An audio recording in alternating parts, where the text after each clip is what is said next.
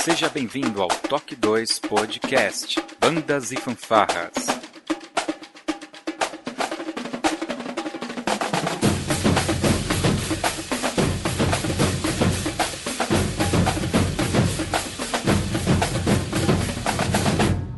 No ritmo da vida, na batida do coração. O entrevistado de hoje é Daniel Bordignon. É natural da cidade de São Paulo. Tem 42 anos. É graduado em regência. Atua como coordenador e gestor de projetos culturais. Foi responsável pela implantação do projeto de musicalização nas escolas em Mogi das Cruzes, São Paulo, cidade onde reside e é candidato a vereador pelo PSD, Partido Social Democrático.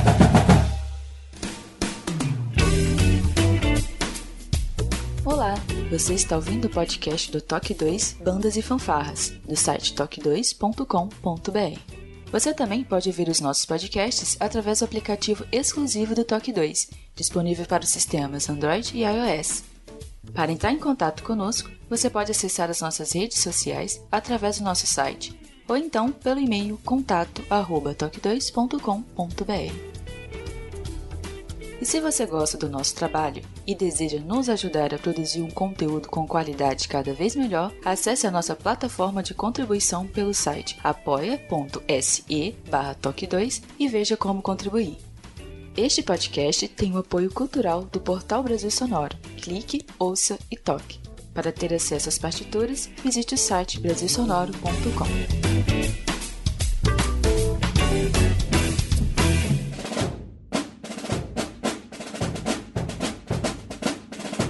dia, boa tarde, boa noite, sejam bem-vindos a mais um Toque 2 Podcast Bandas e Fanfarras no ritmo da vida na batida do coração.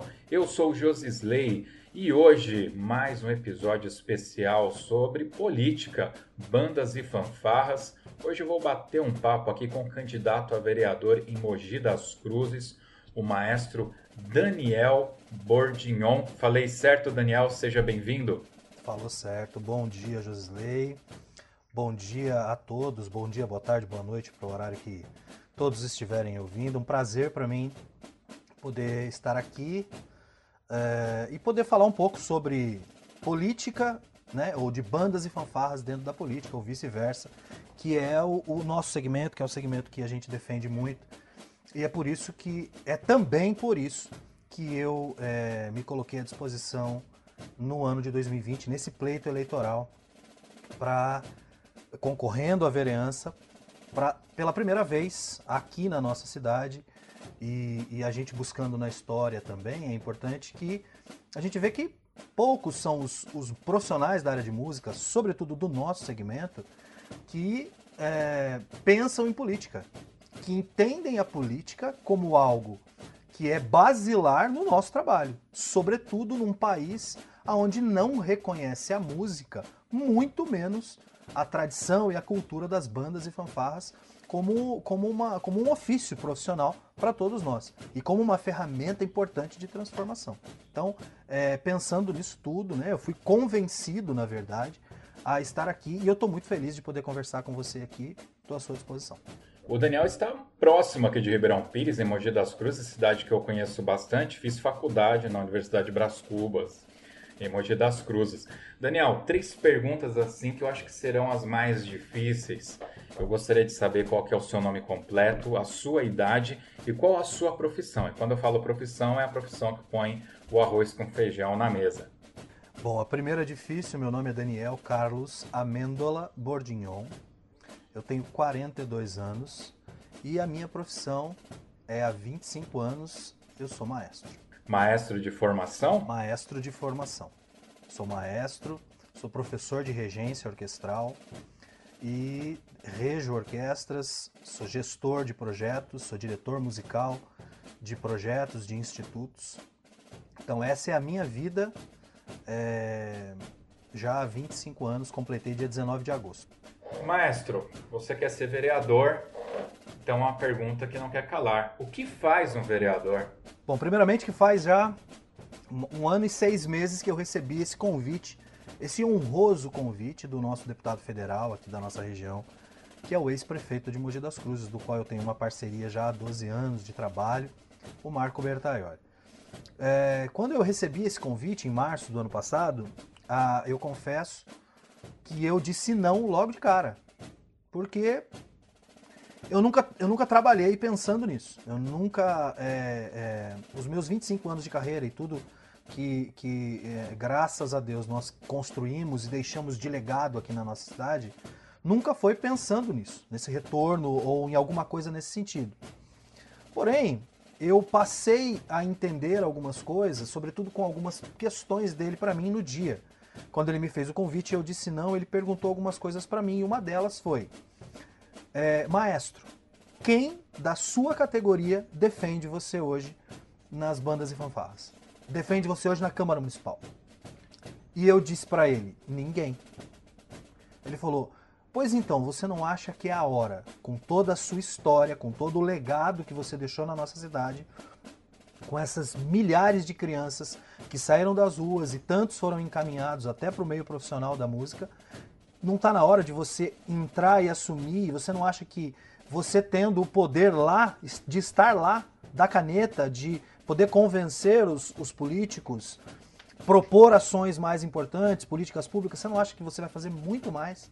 Então essa foi a primeira pergunta que ele me fez e que me fez é, parar para pensar. E a segunda foi, quando eu disse não para ele, ele dizer o seguinte, por que não?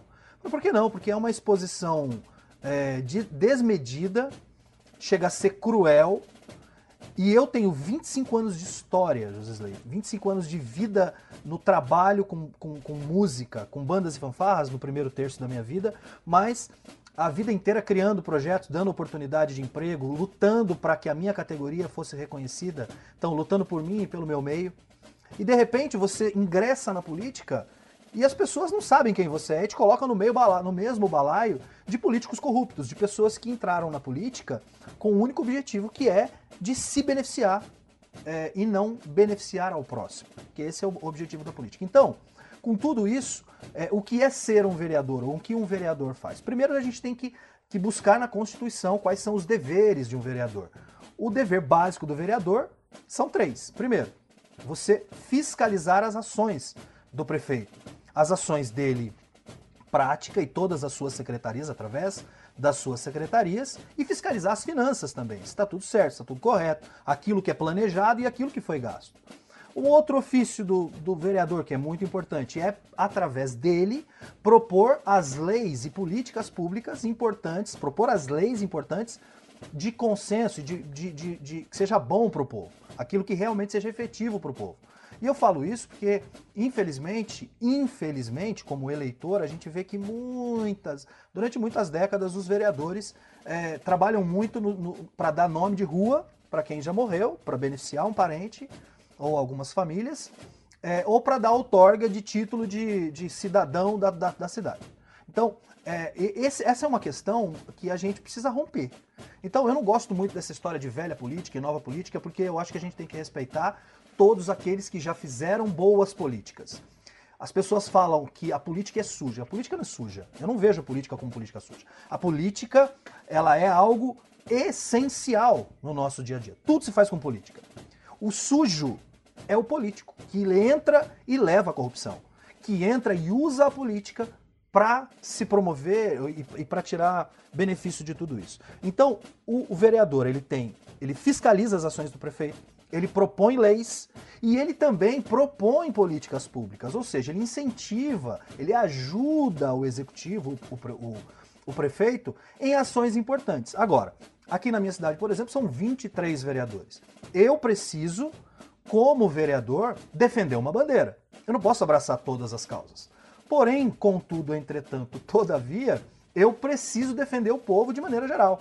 Eu preciso lutar pela redução dos impostos. Eu preciso lutar pela desburocratização da minha cidade. Eu preciso lutar para que e defender princípios que para mim são importantes, princípios de família, os princípios é, cristãos que para mim são é o meu princípio, só que sem esquecer que o Brasil é um estado laico e todo mundo tem o seu direito.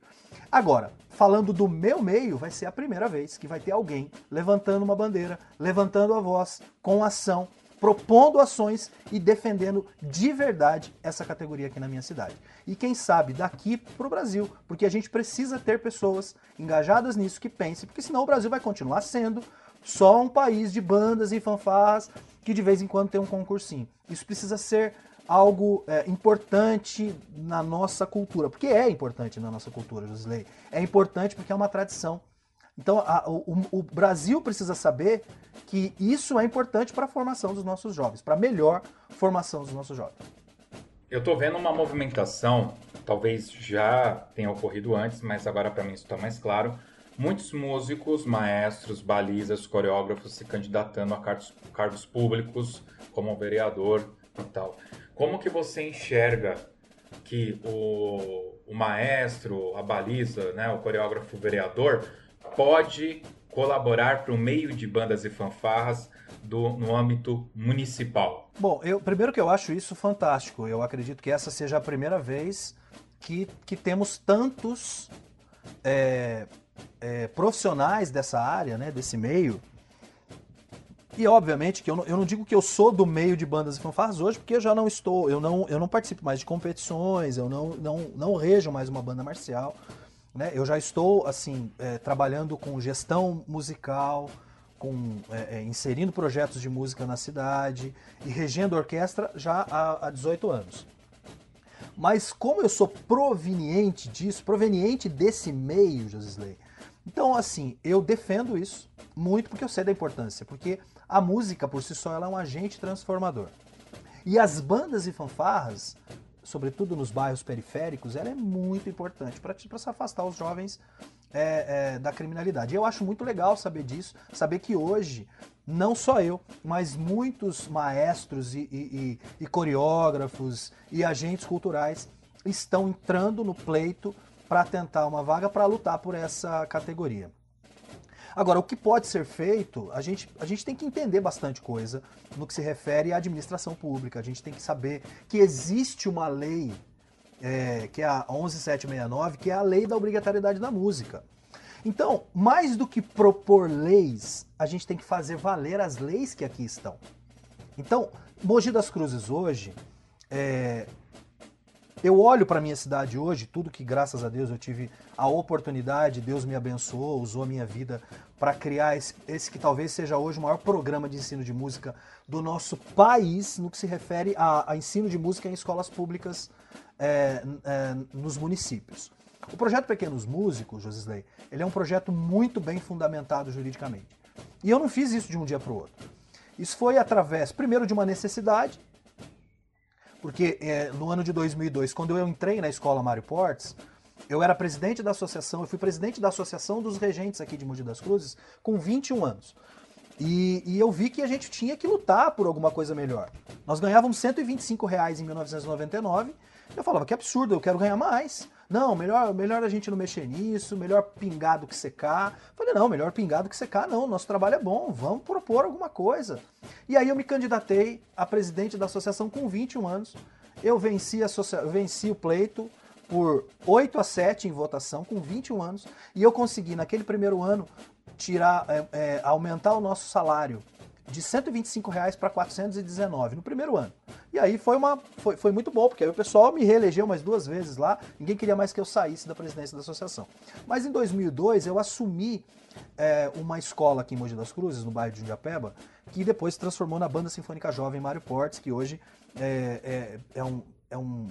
Nós construímos um, uma estrutura ali naquela escola ímpar no Brasil inteiro. Então ali nós temos um, um auditório, uma sala de música que é praticamente um conservatório ali dentro, através desse trabalho, desde 2002. E esse projeto cresceu muito, só que naquela época, é importante dizer que aí é que entra a questão das leis, como é importante termos legisladores desse meio para que a gente possa ter um desenvolvimento melhor. Lá em 2002 não tinha ninguém, aliás, a música não era nem é, reconhecida e eu falei, não, eu, vou, eu não vou mais viver desse jeito, eu não quero ficar recebendo por como RPA na prefeitura, trabalho o mês inteiro, vou lá, assino um recibinho, em dezembro acaba o contrato e eu volto trabalhar em março para receber em abril. Eu não quero mais isso não. Ou eu vou construir uma carreira em cima disso, ou eu vou parar e vou fazer outra coisa. E aí a minha esposa me incentivou muito, porque eu estava quase largando. Eu comecei, eu fui conversar com a secretária de, de educação da época, ela falou, olha, escreve um projeto. Escreve um projeto e tudo que você tem ali, tudo que você quer fazer, e você traz pra gente. Vamos ver. E ela, talvez ela não tenha acreditado que eu fosse fazer. E eu fiz. E eu, assim, naquela época não tinha Google pra você entrar e pesquisar, não tinha nada disso. Então, assim, eu me embasei muito no projeto Guri, né? Que já na época já era, já era muito forte. Só que eu, eu qualifiquei aquele projeto, que era do projeto Guri, com um viés absolutamente social e cultural da época, para um viés educacional. Por quê? Porque eu sabia, tendo sido presidente da Associação dos Regentes aqui em Mogi, eu sabia que a Secretaria de Cultura não tinha dinheiro. Não ia conseguir bancar aquele projeto que eu queria fazer. Então a primeira coisa que eu fiz foi transferir os projetos para a Secretaria de Educação, transformando todos eles que eram apenas culturais em educacionais. E isso me daria a oportunidade de apresentar na Secretaria de Educação esse projeto para que a Secretaria de Educação carimbasse isso e dissesse: não, esse é um projeto que faz parte da política, do plano político pedagógico das escolas. Quando eu trouxe o projeto para a Secretaria de Educação, e aí ela não acreditava, talvez ela não acreditasse que eu fosse escrever, e eu escrevi esse projeto, e nós não tínhamos um decreto de lei na cidade. Nós não tínhamos nada. E aí eu fiz lá um projeto muito ambicioso de formação musical, com, com filosofia de ensino coletivo, com 12 professores, praticamente um conservatório dentro da escola, uma compra de instrumento que nunca houve aqui em Mogi, assim, muito poucos no Brasil. É... E aí foi uma cúpula, ela e uma cúpula de gestores que aprovaram através do meu convencimento, dizendo o seguinte, ó, se vocês querem um, vocês querem um projeto, vocês querem um projeto. Defina os dois. Então vamos lá. Vocês querem um projeto?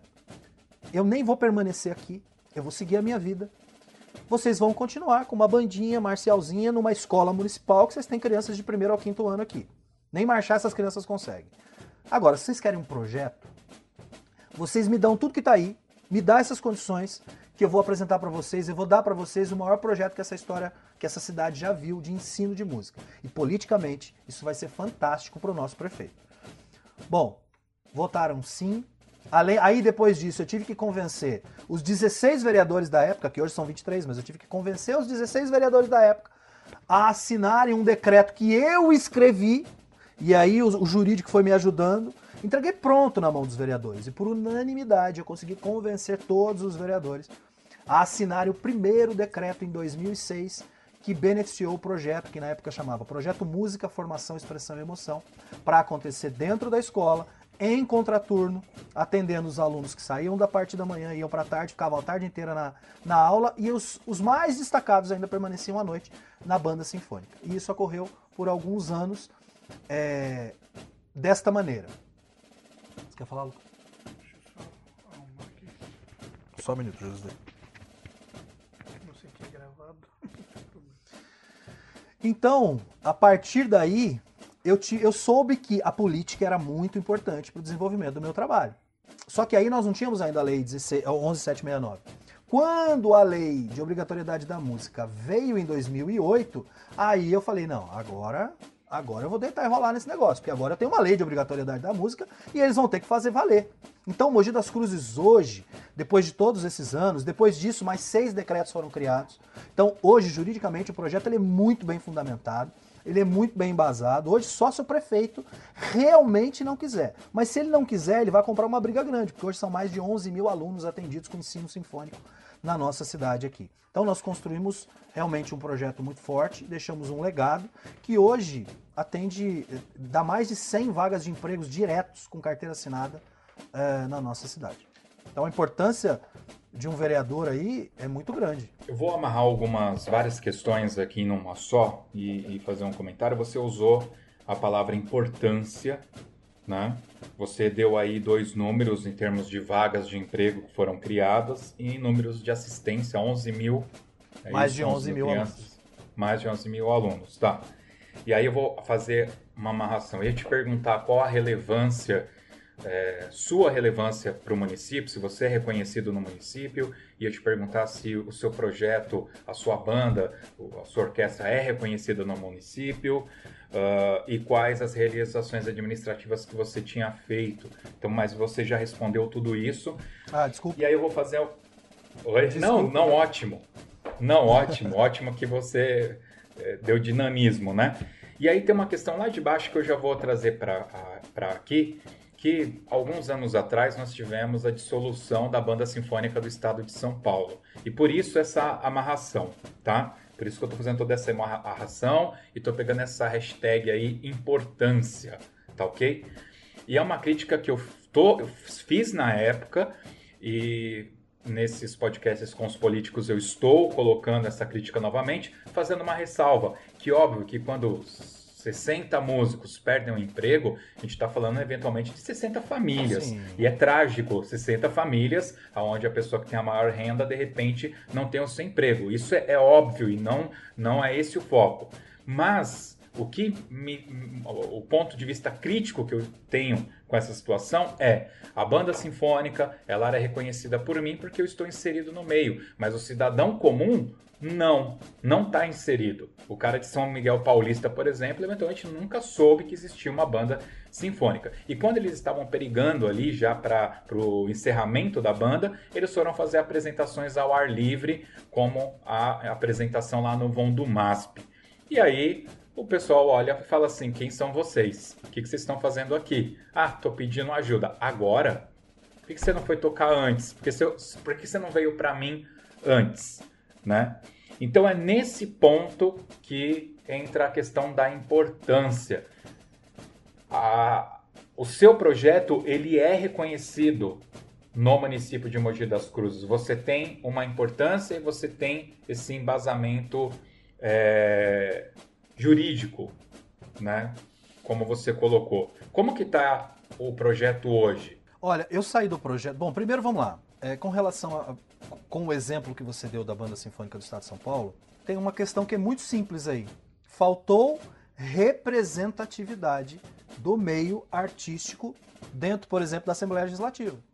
Se nós tivéssemos ali um deputado com uma carreira musical, ele teria segurado isso. Para início de conversa, se nós tivéssemos um deputado ou vereadores na cidade de São Paulo do meio reconheceriam, fariam um trabalho de reconhecimento da Banda Sinfônica do Estado de São Paulo e daria à Banda Sinfônica do Estado de São Paulo o título, uma lei, criaria uma lei para fazer da, da Banda Sinfônica um patrimônio público cultural, que aí não mexe.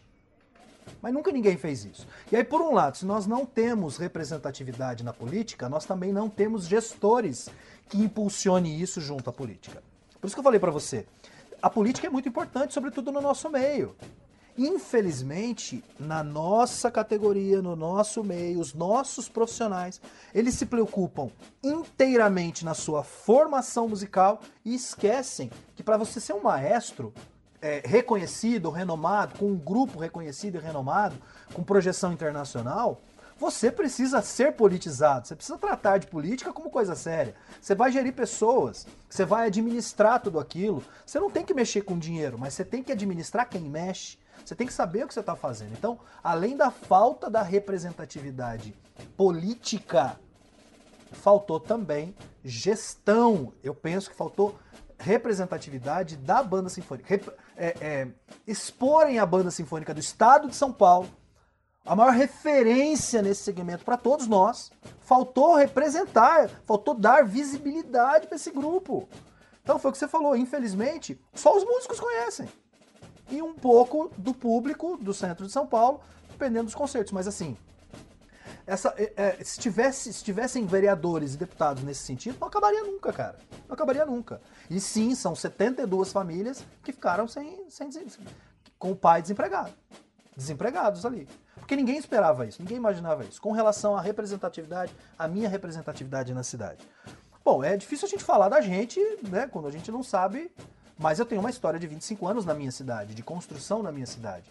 Então eu posso dizer que hoje, é, com 25 anos de história e com tudo que a gente construiu, com esse projeto fantástico e tantos outros, desde a época, desde os meus 16 anos, que foi a primeira vez que eu empunhei uma batuta na minha mão e fui trabalhar com adolescentes até mais velhos do que eu, é, mais de 50 mil famílias ou crianças ou, ou pessoas passaram de, de maneira direta ou indireta. Eu acredito que até mais. Sobretudo agora, nesses nove anos do projeto Pequenos Músicos. Então, assim, porque o projeto aqui em Mogi das Cruzes ele é cíclico. Então, quando nós começamos o projeto lá em 2002, eu cheguei na escola, tinham sete alunos. Era um fracasso, porque tinha os instrumentos e ninguém desenvolvia. Tinha uma parte dos instrumentos. Quando eu entrei, eu trouxe o projeto, trouxe toda uma representatividade, dei condições de emprego para quem lutei, né? Lutei muito para criar leis e, e, dar condições de emprego para mim, os profissionais, terem carteira assinada, trabalhar sem medo de acabar o, o ano e estar tá desempregado, com férias, 13 terceiro. Talvez é, hoje no Brasil, Mogi das Cruzes seja a única cidade que faz isso, a única. Que os seus profissionais trabalham nas escolas com carteira assinada, com salário razoavelmente bom, com todos os benefícios, inclusive na pandemia, todo mundo em casa recebendo, enquanto a maioria da classe artística desempregada recebendo agora aí apoio, incentivo do governo através da lei Aldir Blanc. Agora, sete meses depois. Então, é, a minha representatividade da cidade, acredito ser grande. Né? É, os meus apoiadores trabalhando aí na, na, comigo, no dia a dia, o pessoal fala assim, maestro, tá gostoso fazer campanha pro senhor. Porque todo mundo te conhece, todo mundo sabe, alguém foi seu aluno, alguém é pai de aluno de você, que você já foi professor. Todo mundo sabe, todo mundo se empolga porque conhece a sua história de luta e, sobretudo, da sua honestidade com tudo isso.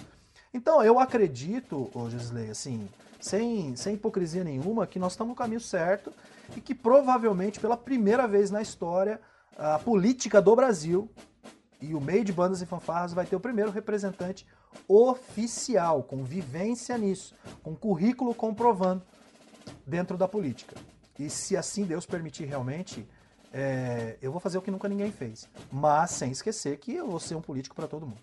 Aproveitando essa questão da representação, nós temos no Brasil é, confederações de bandas, ligas de bandas e fanfarras, são associações, inclusive, e confederações nacionais e regionais nós temos a própria Ordem dos Músicos, Sindicato dos Músicos, né? E mesmo assim você citou que foi criada uma associação de maestros em Mogi e você não é o primeiro. Uh, teve um outro entrevistado que lá do norte que falou a mesma coisa, que eles tiveram que criar uma associação de maestros lá para poder fazer a coisa acontecer. É, essa questão de representatividade já não está tudo errado a partir do momento que eu tenho que criar uma nova associação para me representar, visto que as existentes já não estão fazendo é, esse trabalho? Não tem alguma coisa de errado nesse processo de ter que criar novas associações? E como que você vê a representação ou é, essas associações que teoricamente deveriam ou representam os músicos? Bom, com relação à, à Ordem dos Músicos, a Ordem dos Músicos é uma autarquia, cara. A Ordem dos Músicos é como a OAB. Então, a, a Ordem dos Músicos do Brasil, ela deveria representar a sua categoria com a mesma representatividade que a OAB representa os seus advogados, todo o corpo jurídico do Brasil. Mas por que, que isso não acontece? Pelo simples fato de que a advocacia no Brasil ela é reconhecida como, como categoria, a música não. Então, por mais que hoje, por exemplo, a nova diretoria da OMB, que eu conheço, conheço sim, né? fiquei conhecendo através do, dos cursos de pós-graduação lá da Alfa, que a OMB mantém um polo lá de, de regência do meu amigo maestro Marcos Araújo, que é professor, que é coordenador lá. Mudou muito. Hoje a Ordem dos Músicos do Brasil está bem mais representada, tá, tá representando muito. Mas ainda falta muito, infelizmente. Por que, que nós, por que, que os municípios precisam criar associações? Porque precisa de uma organização que infelizmente não vem de cima. Mas não vem talvez porque não quer, porque assim, na verdade, durante muitos anos, Josisley, a verdade tem que ser dita, durante muitos anos a Ordem dos Músicos não passou de um centrinho ali de um grupinho que tinha os benefícios para si próprio e isso ficou a vida inteira. E aí as suas diretorias lá, infelizmente, né, é ruim falar isso, mas se beneficiaram disso por algum tempo. Então, é, perdeu-se o, o respeito pela Ordem dos Músicos do Brasil. É possível resgatar isso? É possível resgatar isso. Precisa ter representatividade na política. Por que, que, já que nós não temos na esfera superior, na maior autarquia do Brasil, aquilo que deveria nos representar em esfera federal, estadual e municipal, que esse, inclusive, é, um outro, é uma outra questão que eu quero fazer aqui. Eu quero criar uma, uma mini autarquia da Ordem dos Músicos do, aqui em Mogi das Cruzes. Quero propor isso. Criar não, quero propor isso. Por quê? Porque é a única maneira da gente cada vez mais legalizar o nosso meio e fiscalizar o nosso meio também. Porque enquanto tem profissionais que cobram 300 reais, 400 reais para fazer um trabalho lá na noite, porque ele é bom e ele merece ganhar isso, num restaurante que fatura 30, 35 mil, ele ganhar 400 reais naquela mesma noite porque ele está fazendo som para eles, não é muito. Infelizmente, em outros estabelecimentos, o cara quer pagar 50 reais e o músico que está precisando aceita. Então você tem uma disparidade muito grande nisso tudo. Então não é fácil, é muito difícil essa questão. E por que, que são criadas as associações? Para se organizar, para poder trabalhar. Só que hoje também tá uma assim, tá, tá desenfreado isso aí. Todo mundo criando, cada um cria sozinho uma entidade para ir vai atrás de lei de incentivo da Lei Rouanet, é uma maneira de ganhar dinheiro de maneira particular. Então, o terceiro setor, as associações, os institutos, as associações, as ONGs, de maneira geral, elas fazem parte desse segmento que no Brasil cresceu muito, que é o terceiro setor. Então, você precisa ter um olhar diferenciado para o terceiro setor, mas vindo de cima. O, a, o, a, esfera OMB, a Ordem dos Músicos do Brasil, é federal. Então, ela, ela tem que cobrir todas essas entidades com respaldo e com leis específicas para a nossa categoria. Como é que a gente legaliza uma categoria se não tem lei? Como é que a gente legaliza? Ah, os, os, advogados têm um segmento, tem a lei, tem a, eles, têm, eles têm uma cartilha própria. Ninguém consegue ingressar ali sem isso. Agora, a dos Músicos não tem isso. Então, assim, na verdade, a música no nosso país está muito aquém do que poderia ser, está muito aquém do que deve ser e principalmente do que pode ser, Josisley. Mas para mudar isso, precisa ter pessoas que se prontifiquem a isso. Uma das questões que eu disse lá atrás para o deputado que eu não queria era essa exposição, era chamar para mim uma responsabilidade que não é minha. Quando ele falou, aí ele respondeu para mim assim: ah, então vamos fazer assim. Você não aceita, não, não vem como um candidato a vereador. Eu vou deixar de ser deputado federal, vou escrever lá a minha. Uh, uh, vou desistir, vou, vou, vou renunciar e vamos fazer com que o Brasil, vamos deixar o Brasil na mão dos corruptos. Vamos tirar todas as pessoas boas que não aceitam, não querem aceitar porque não querem se comprometer, e quem está lá é de, é de bem, vamos sair todo mundo e vamos deixar os corruptos tomar conta do Brasil. Essa é a questão. A gente precisa ter coragem, mesmo tendo medo, a gente precisa ter coragem para assumir tudo isso. Não é fácil, não é de um dia para o outro que a gente vai mudar isso, mas com trabalho sério, com união, ouvindo o meio, ouvindo o segmento, a gente consegue iniciar uma mudança que vai ser para as próximas gerações. Porque mudar não é para a primeira gestão, obviamente. Você citou uh, a questão dos seus projetos serem enquadrados na parte uh, de educação. Ex existe, nos grupos que eu participo, né, uma discussão sobre aonde enquadrar as bandas e fanfarras.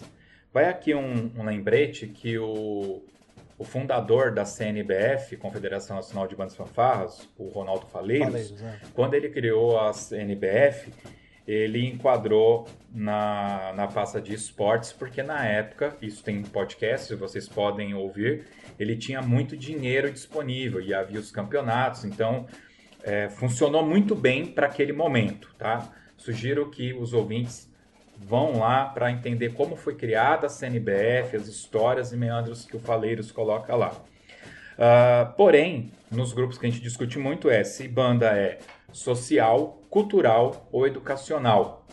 Nós já tivemos algumas opiniões lá, você é o terceiro que fala abertamente que é educacional, eu também tenho a minha visão sobre isso. É educacional, é social, é cultural e por quê, maestro? É, na verdade, a gente não pode falar de um só aqui, o Josisley. Eles todos caminham juntos. Ele não pode, não tem como você tratar de música dentro das escolas sem tratar da música e sem tratar da cultura musical. Não tem como você tratar da música dentro das escolas sem você tratar da música, da sua cultura e você não tem como não esbarrar na parte social, porque é o reflexo dela, o reflexo social. Então, ela, ela tem um. Ela tem um, um é um umbigo ligado. Elas são, são, são irmãs siamesas. A música ela é educacional, ela é cultural e ela é social. E eu falo isso para você com muita propriedade e tranquilidade. Por quê? Porque na época que eu escrevi o projeto e eu fui corrigido e eu fui ajudado pela secretária de educação, eu, o, o primeiro esboço, o primeiro arcabouço do projeto que eu escrevi, eu coloquei ele como sociocultural. E ela falou assim para mim: você não tem como, você não tem como entrar com esse projeto aqui. Eu falei, por quê? Porque aqui você está colocando ele com viés cultural e social. E ele precisa ser educacional. Eu falei, mas professora, a música é cultural. E ela tem um reflexo social. Ela falou, ok, mas ela, é, ela será educacional também. Eu falei, então a gente pode amarrar assim, sócio educativo cultural? Ela falou, perfeito. Porque senão você não consegue a verba da educação, você não tem como comprovar que ele é educacional. Porque verba educacional é para criança, é para educação, é para escola. Então eu tive que Imagina, eu tive que especificar esse projeto e amarrar ele de maneira educacional, fazendo com que ele realmente fizesse parte e faz do projeto político pedagógico da escola. Então, não, eu não tenho como falar de, de música sem que sem me lembrar que são, são irmãs siamesas aí. A cultura anda junto com a educação, que anda junto com o social, que anda junto com a cultura. Não tem jeito. Se você não, não, não, não, trabalha dessa maneira, você vai, vai ficar batendo a cabeça, não, ele é só educacional. É, ele é educacional, mas e a cultura da música? E a cultura que a música traz? Uma, uma, uma criança que estuda música, ela passa a ser uma criança culta, porque ela conhece um universo que outras crianças que não estudam música não aprendem. E uma criança que tem uma que, que vive em vulnerabilidade social, ela, ela tem a música, por exemplo, eu, eu tenho um projeto eu sou é, diretor musical de um projeto aqui em Mogi das Cruzes. E lembrando, eu não trabalho mais na prefeitura de Mogi das Cruzes desde 2017. Eu saí da prefeitura de Mogi quando o prefeito, que agora é atual deputado federal, ele saiu. Eu permaneci por mais oito meses, mas o projeto era muito visado, enfim, não deu mais, eu saí.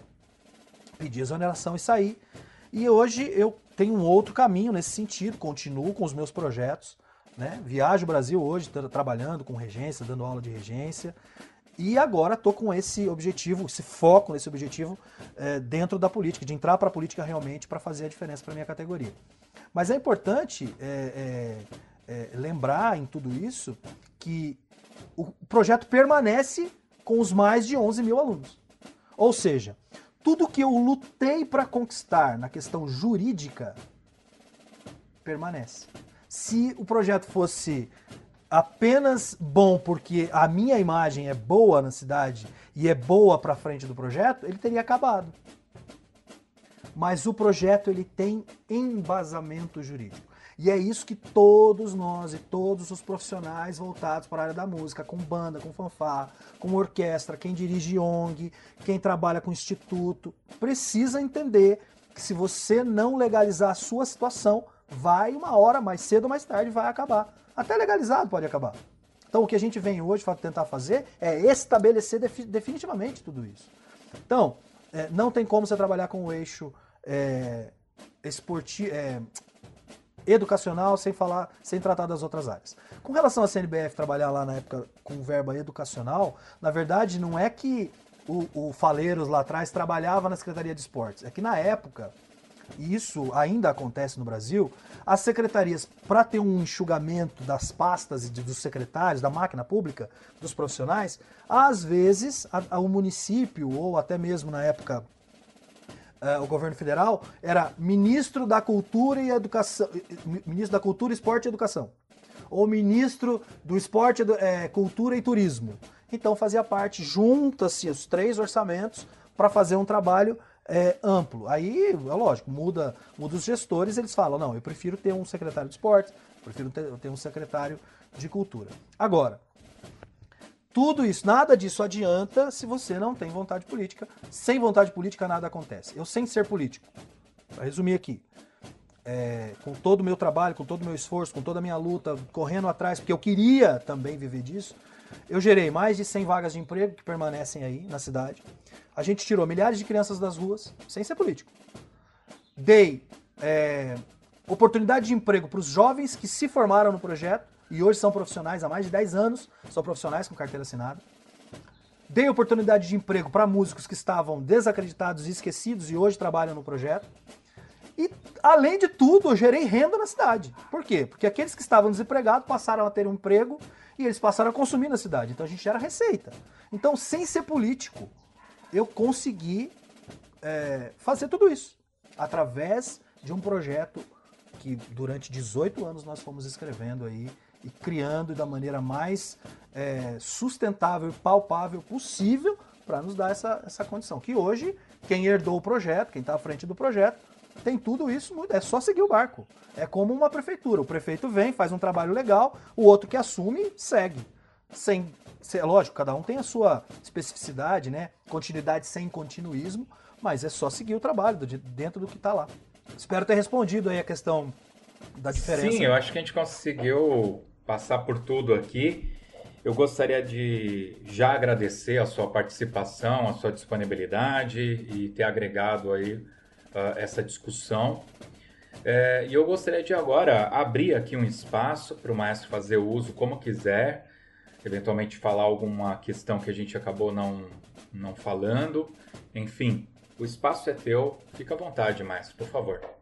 Bom, primeiramente, Josisley, parabéns pelo seu trabalho, pelo seu projeto, que isso é muito importante. A gente espera realmente alcançar, e eu não estou falando nem da minha cidade, a gente espera realmente alcançar o nosso público, o público de bandas e fanfarras no Brasil, o público da música no Brasil.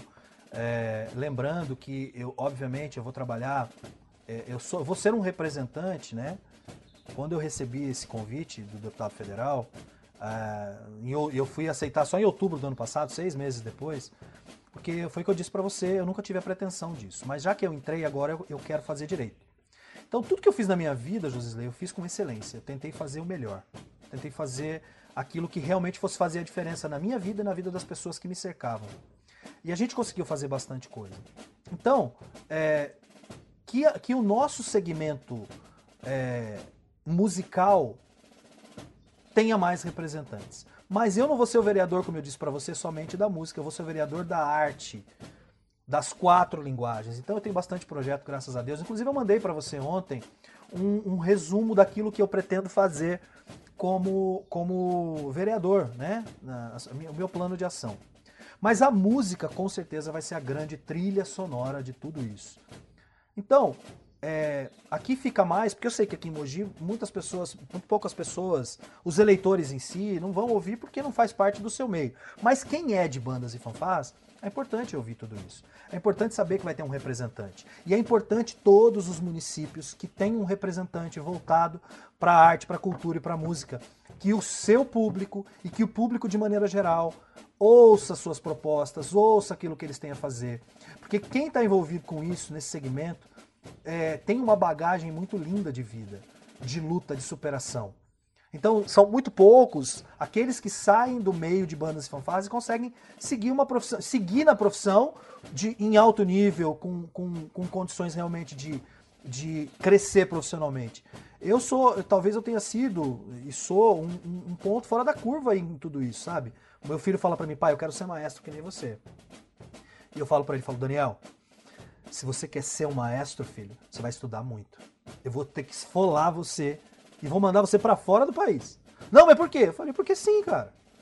Porque enquanto a gente não tiver no Brasil, o Brasil não é um país que reconhece a música. Então, para você ser um maestro no Brasil, você tem que ser muito diferente. Eu falo para ele, o que aconteceu comigo é foi, foi Deus. Foi Deus mesmo. Mas com tudo isso, Josisley, primeiro eu quero te agradecer mais uma vez, te agradecer por esse seu trabalho esse empenho que você tem de divulgar esse meio. E agora na política, é muito importante que as pessoas reconheçam como representante, chega da velha política, pelo amor de Deus. E quando eu digo velha política, aí eu digo daquela política corrupta a política do toma lá da cá, a política do compra de voto, de venda de voto por uma cesta básica, por alguma coisa. Porque a pessoa que vende o seu voto por qualquer coisa, ela não tem o direito de reclamar se o seu país ficar ruim. E é o único direito inviolável que eu e você nós temos é o voto. E se eu não tenho a minha cabeça voltada para tentar pela primeira vez mudar o meu município, mudar o meu estado, mudar o meu país, eu nunca vou conseguir. E eu vou passar o resto da minha vida reclamando de tudo isso. Então é a oportunidade que eu tenho. E ninguém me tira esse direito de olhar e pesquisar. Ah, mas e se o meu candidato, eu quero votar no candidato, ele é fraco, ele perder? Você fez a sua parte, você cumpriu com a sua parte. E você deu a sua credibilidade a essa pessoa. E aí sim você tem o direito de cobrar se estiver errado de quem ganhou. Agora, quando você não se posiciona, ou quando você. Ou, ou, por exemplo, pior ainda é quem é do meio do segmento e vai votar em político corrupto. Porque tem um benefício pessoal nisso. Então a construção que, que eu acredito que todos esses colegas que estão hoje como candidatos à vereança de, dos seus municípios, eles querem o quê? Eles querem construir uma história nisso tudo. Eles querem mudar a história, Josisley. Isso que é importante.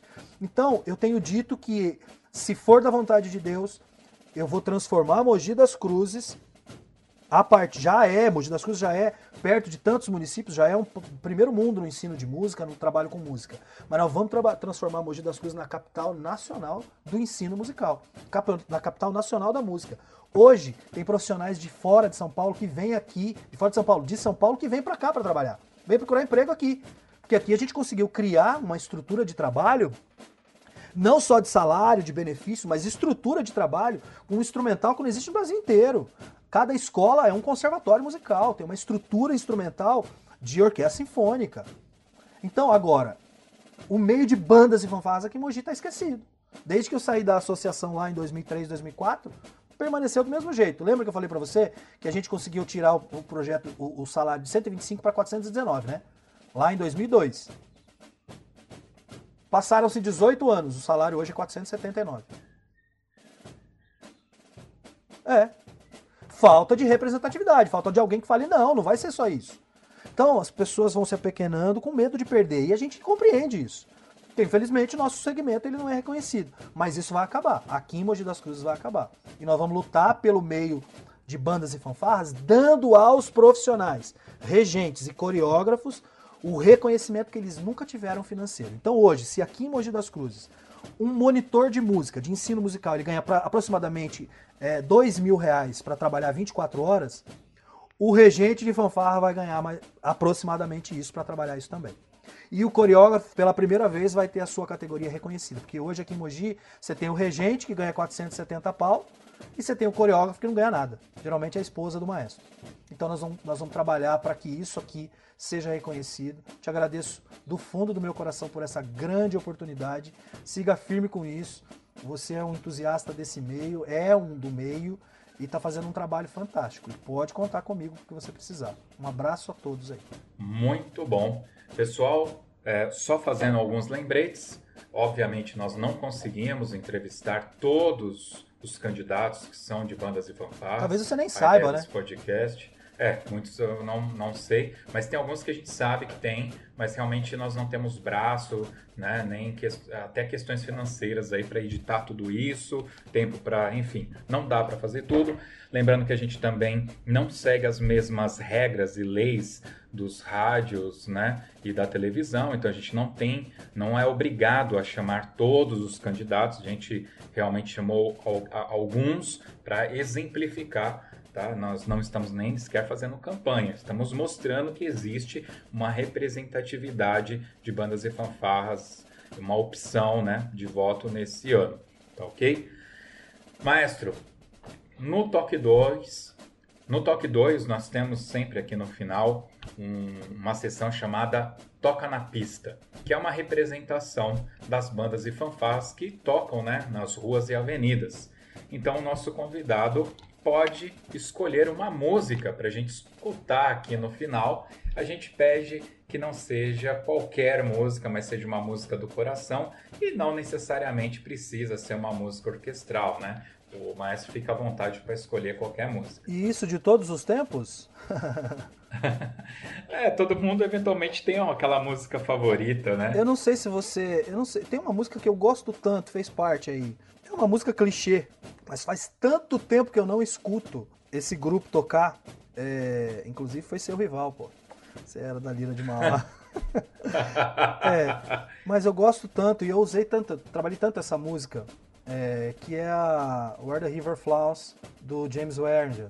Adoro essa música. Se você Adoro, tiver essa inclusive. música, eu acredito que quem. Ó, até arrepiei agora. Quem viveu esse período da década de 90 é, com, esse, com essa obra magnífica, né? Três movimentos ali, seria legal se você pudesse tocar essa música. Não sei se você tem como fazer isso. Tenho, tenho eu sim, gostaria tenho sim. muito de, do, do nosso público, que o nosso público pudesse reviver esses momentos e lembrar de tantos momentos legais das bandas e fanfarras do tempo áureo da nossa. Apesar de falta de dinheiro, mas foi um tempo mágico do nosso, do nosso meio. E, e aí te provocando também, provocando o pessoal de Mauá, né? Apesar de Mauá ter sido talvez. É, é ruim falar quem foi a melhor, mas, mas a gente do lado de fora a gente via que era uma, uma briga de titãs mesmo ali. E são tantos, né? Eu vou ficar com a minha. com, com o meu meio aí é, sinfônico. Toca pra nós aí, por onde o rio passa. Inclusive, eu vou colocar aqui a versão do João 23 com regência do maestro Eduardo Stella Ah, e fazer um convite. Nós temos no site agora uma seção chamada Discoteca, onde nós estamos disponibilizando diversos discos de bandas e fanfarras. Ah, e tem lá esse CD, que é um CD praticamente impossível de se conseguir hoje em dia. Então tem lá para quem quiser escutar o CD na íntegra, mas nós vamos colocar sim. Eu não quero com isso aqui que os meus amigos, Marquinho, Marim, fiquem chateados comigo. Na verdade, é, esses, esses pilares da nossa música, Marquinhos, do nosso meio, né? Marquinhos, do Noé, Frigideira, no João 23, Marimeira veio depois, mas é um, é um fenômeno aí da nossa, da nossa música. O Eterno Chocolate, o Rogério, Vanderlei Brito, são esses. ah, O, o, Wellington da Facmol, são dentro das bandas e das fanfarras foram os nossos maiores é, exemplos de grandes trabalhos. Mas eu não estou desmerecendo aqui os demais. Então, assim, todos nós, na história das bandas e fanfarras, cada um com a sua participação, fez com que essa história se transformasse numa história linda. Então, um abraço a todos esses, esses amigos que fizeram a história da nossa música aí, cara. Agora chega, não falo mais. Todos eles estão no Toque 2, tem lá um soneto, a Facmol tem um podcast só dela também, contando toda a história, e todos os maestros citados também têm aqui o, o seu, é, o seu podcast, a sua história relatada aqui. E eu fiz uma live contando a história do Quer the River Flows, porque eu tenho certeza que ninguém conhece, Eu conheço! mas vai... Eu É, então. conheço! eu eu Mas contextualizei para os meus alunos. Mas tem um detalhe bastante importante, que é o seguinte: a história do personagem principal do Quer the River Flows, o sobrenome dele é Swearingen. Ele é Parente? ah, parente Olha! do James Swearingen. Né? Então, isso, para quem teve acesso à partitura original, que foi o meu caso, isso está escrito nas notas do maestro lá nos comentários dele. Então, faz parte da família Swearingen. Então, não é qualquer história, né? Que conta a história do Marmaduke Swearingen, que é o, o cara que, que foi um parente distante dele lá. Acho que foi um pouco antes da Guerra Civil Americana, Sim. não tenho certeza. Foi um massacre Né? foi um massacre. Mas olha, muito legal. Parabéns. Show de bola.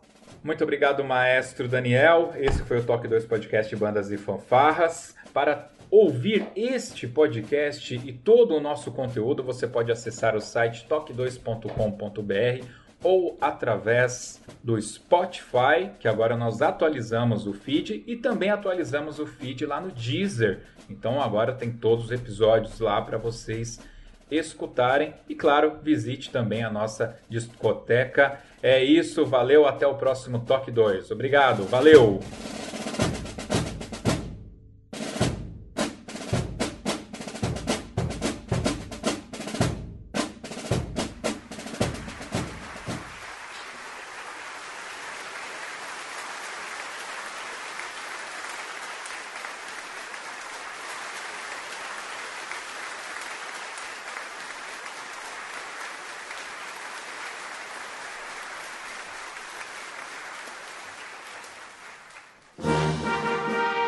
Música